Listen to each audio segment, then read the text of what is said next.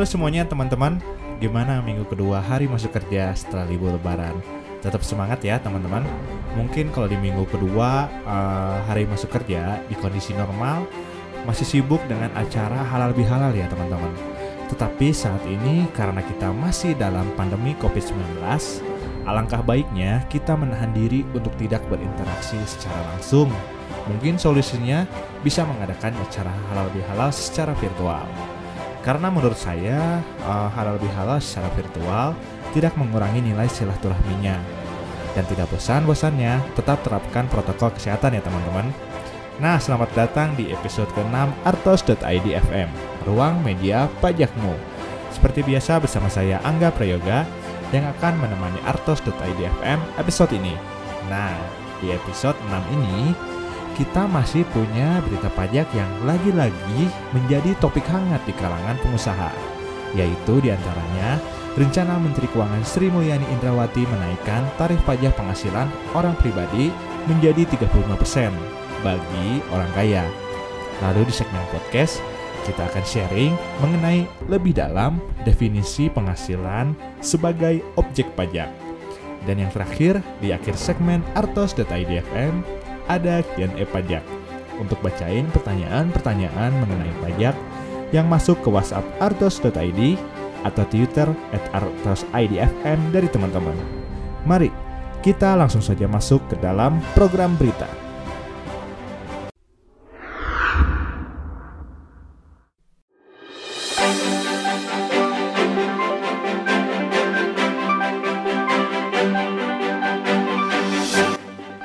Menteri Keuangan Sri Mulyani Indrawati akan menaikkan tarif pajak penghasilan orang pribadi menjadi 35%, khusus bagi orang super tajir yang memiliki penghasilan 5 miliar rupiah ke atas per tahunnya. Perubahan tarif ini akan tertuang dalam revisi Undang-Undang Ketentuan Umum dan Tata Cara Perpajakan yang sudah masuk ke dalam program legislasi nasional prioritas 2021. Bendahara negara ini menjelaskan, peningkatan tarif PPh orang pribadi untuk orang kaya ini diberikan untuk menciptakan keadilan di masyarakat Menurutnya, kenaikan tidak terlalu besar, yakini hanya 5% dari tarif PPh orang pribadi saat ini, yang sebesar 30% yang merupakan layar tertinggi dalam perhitungan pajak penghasilan sekarang. Berita kedua, Menteri Keuangan Sri Mulyani Indrawati berencana untuk menghentikan pemberian pidana bagi pengembulang pajak. Ia ingin lebih fokus untuk menyelesaikan kewajiban pembayaran daripada melakukan hukum pidana. Staf khusus Menteri Keuangan Justinus Prastowo membeberkan alasan Sri Mulyani ingin melakukan tindakan tersebut untuk mendapatkan penerimaan negara yang lebih besar.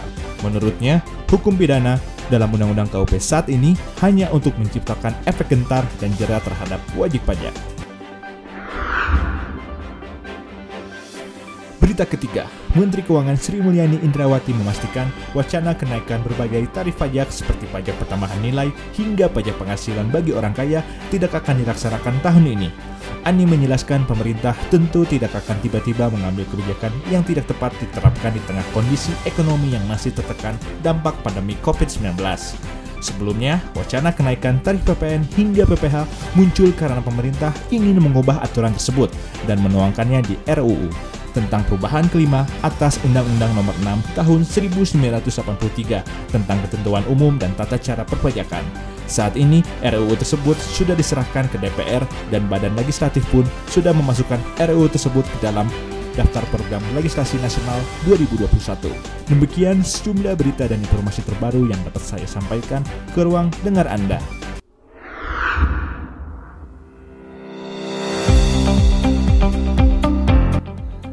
Di sesi podcast kali ini saya akan membahas tentang definisi penghasilan sebagai objek pajak. Tetapi dijabarkan secara lebih rinci dan dalam. Apa maksud dari definisi tersebut? Jadi gini teman-teman, yang dimaksud dengan objek pajak sudah didefinisikan dengan tegas oleh Undang-Undang Pajak, yaitu berupa penghasilan. Nah, sehingga objek pajak itu digambarkan sangat luas. Jadi, apa pun itu penghasilan pasti berkaitan dengan objek pajak. Nah, definisi penghasilan menurut pajak di kalimat awalnya disebutkan, yaitu setiap tambahan kemampuan ekonomis. Nah, kata-kata ini mempunyai arti tersendiri, teman-teman. Jika didefinisikan memakai bahasa yang lebih sederhana, tambahan kemampuan ekonomis itu digambarkan dengan gini: penghasilan bersih atau neto, teman-teman. Yang kita hasilkan dari penghasilan kotor dikurangi biaya-biaya yang dikeluarkan. Nah, jadi kan dengan mendapatkan penghasilan bersih, seseorang mempunyai kemampuan tambahan untuk membeli barang atau jasa lebih banyak. Maka dari itu, perhitungan pajak dalam Undang-Undang Pajak Penghasilan umumnya dihitung dari penghasilan bersih dikali dengan tarif pajak yang berlaku. Sehingga Undang-Undang Pajak mengharuskan bahwa seseorang yang memiliki penghasilan bersih harus mencatat seluruh penghasilan kotor dan biaya-biaya terkait agar tahu dari mana sih perhitungan penghasilan bersih yang dimiliki oleh teman-teman. Kalimat selanjutnya dari definisi penghasilan sebagai objek pajak yaitu yang diterima atau diperoleh wajib pajak. Nah, teman-teman, kalimat ini dapat diartikan sebagai penghasilan yang diterima oleh wajib pajak, baik itu berupa uang secara nyata dan penghasilan yang diakui terlebih dahulu dalam suatu perjanjian sehingga bentuknya itu bukan dengan penerimaan uang gitu ya. Maka semuanya merupakan objek pajak. Nah, lalu kalimat ketiga yang harus diperhatikan dari definisi penghasilan sebagai objek pajak yaitu bahwa penghasilan baik yang berasal dari Indonesia maupun berasal dari luar Indonesia dari mana pun sumber penghasilan yang didapat oleh orang Indonesia merupakan objek pajak, teman-teman. Beda dengan warga negara asing yang berada di Indonesia untuk orang asing, penghasilan yang menjadi objek pajak hanya yang diterima di Indonesia saja. Nah, setelah tahu arti definisi penghasilan tersebut, muncullah pertanyaan, kenapa sih tambahan kemampuan ekonomis yang dijadikan sebagai objek pajak? Karena gini teman-teman, tambahan kemampuan ekonomi seseorang merupakan ukuran terbaik mengenai kemampuan seseorang untuk ikut bersama-sama dengan pemerintah memikul biaya negara yang bertujuan untuk pembangunan negara Indonesia bersama.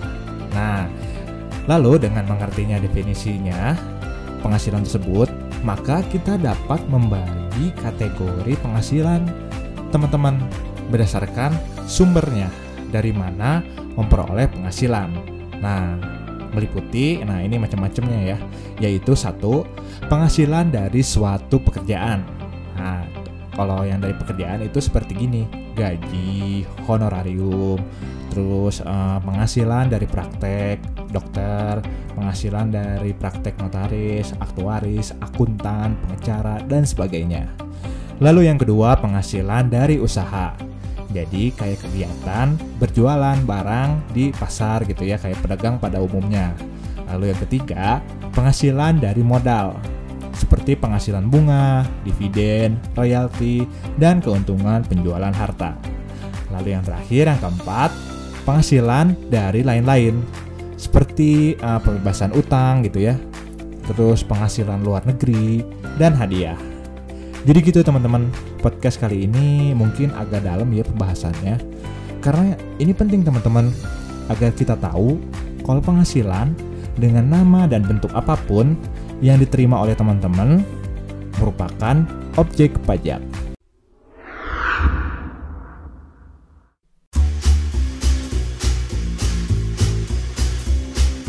Nah sekarang masuk ke sesi Q&A pajak. Seperti biasa, saya mau bacain pertanyaan-pertanyaan yang masuk ke WhatsApp atau Twitter at artos.idfm dari teman-teman.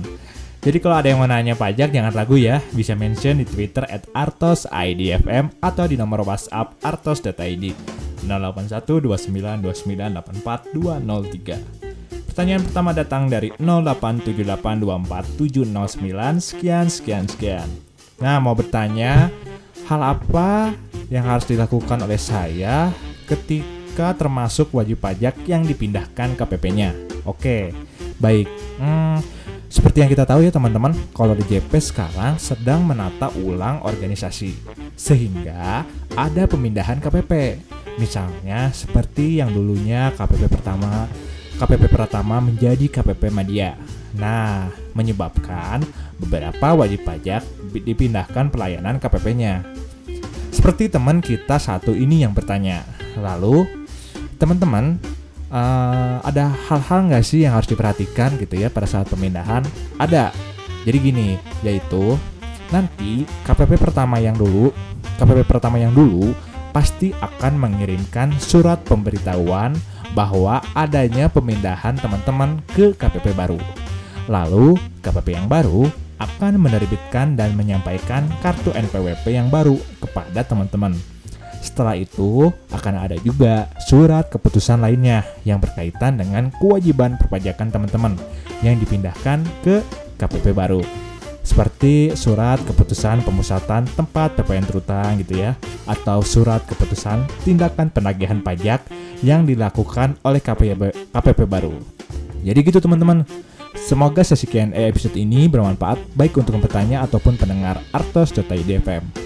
Teman-teman juga uh, bisa bertanya apa pun terkait pajak melalui WhatsApp artos.id 081292984203 atau mention di Twitter at artosidfm yang nanti akan saya bacakan seperti biasa di sesi Q&A episode berikutnya. Jadi sekian artos.idfm episode ke-6 ini. Tetap nantikan ya artos.idfm episode selanjutnya di media podcast kesayangan kamu. Terima kasih.